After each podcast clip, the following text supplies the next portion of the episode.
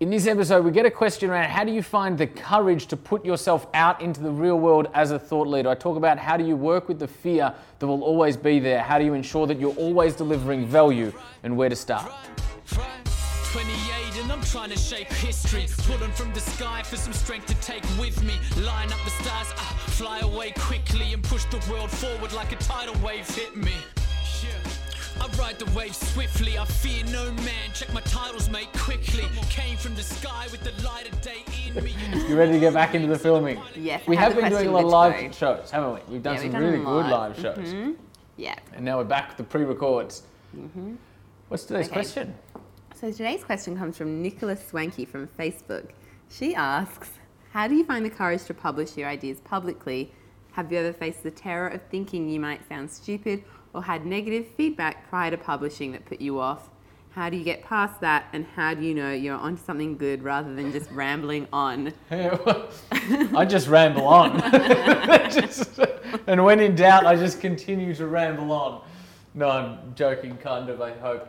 Um, Nikki, that is a really good question. It's a really good question because we all have something. Um, there's a book I read a couple of years ago, a couple of years ago, called "Do the Work." It's by a guy called Steven Pressfield, and he talks about resistance, which is this voice inside your head which tells you you're not good enough. It tells you you're a phony. It tells you everybody's going to find out you've been faking it this whole time tomorrow.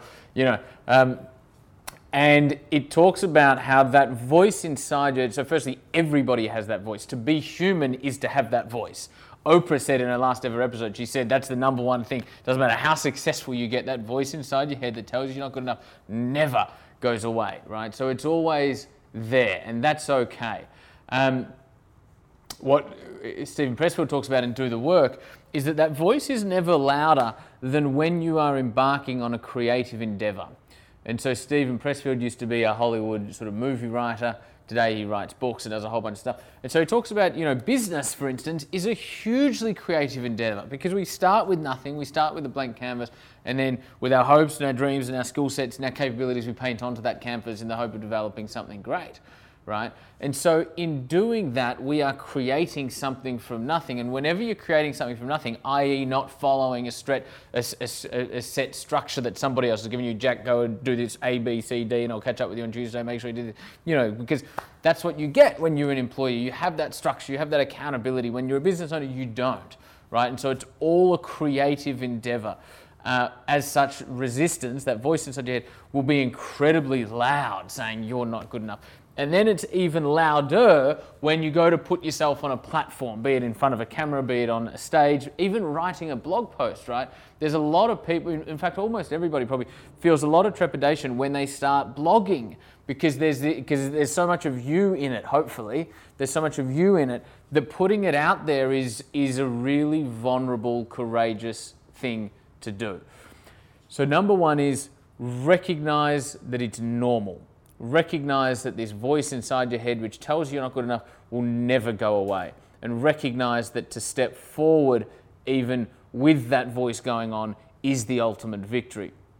The second thing is it's not just an that number one in and of itself isn't enough just by itself, right? It's not just enough to go, well, I'm scared, but Jack told me to ramble on, so I'm just going to write a whole bunch of shit regardless of how good it is, right? That's not really what I'm saying. Number two is you do need to have something meaningful and valuable to say. And that means having a depth of knowledge, it means being well researched, it means being having well-rounded thoughts and ideas and not being, you know, uh, married to one side of an argument. And it means being able to articulate it effectively. So if you're not there yet, I'm not saying start blogging today, even if you're genuinely not ready what happens more often than not is even the people who are ready, even the people who have done the work, even the people who have built the knowledge base and have become well researched, still doubt themselves, right? And, and still, and that doubt prevents them from actually putting something out. And so put in the work, and sometimes the work can take years, right? So, in fact, the work does take years in order to become somebody that can add a huge amount of value to it to an audience, right? And so recognize that the voice inside your head that tells you not good enough will never go away. Number two, have something great to say. And then number three is just do it. Once you've done the work, once you understand that the fear will always be there, step forward into it and just start. The best way to do that is to start small. Start with one blog post, start with one video, start with one whatever. The biggest barrier to progress is perfection, right? And so if you're waiting, and I even do this today, particularly when I'm writing on the education system, right? Because I've become so well researched in it.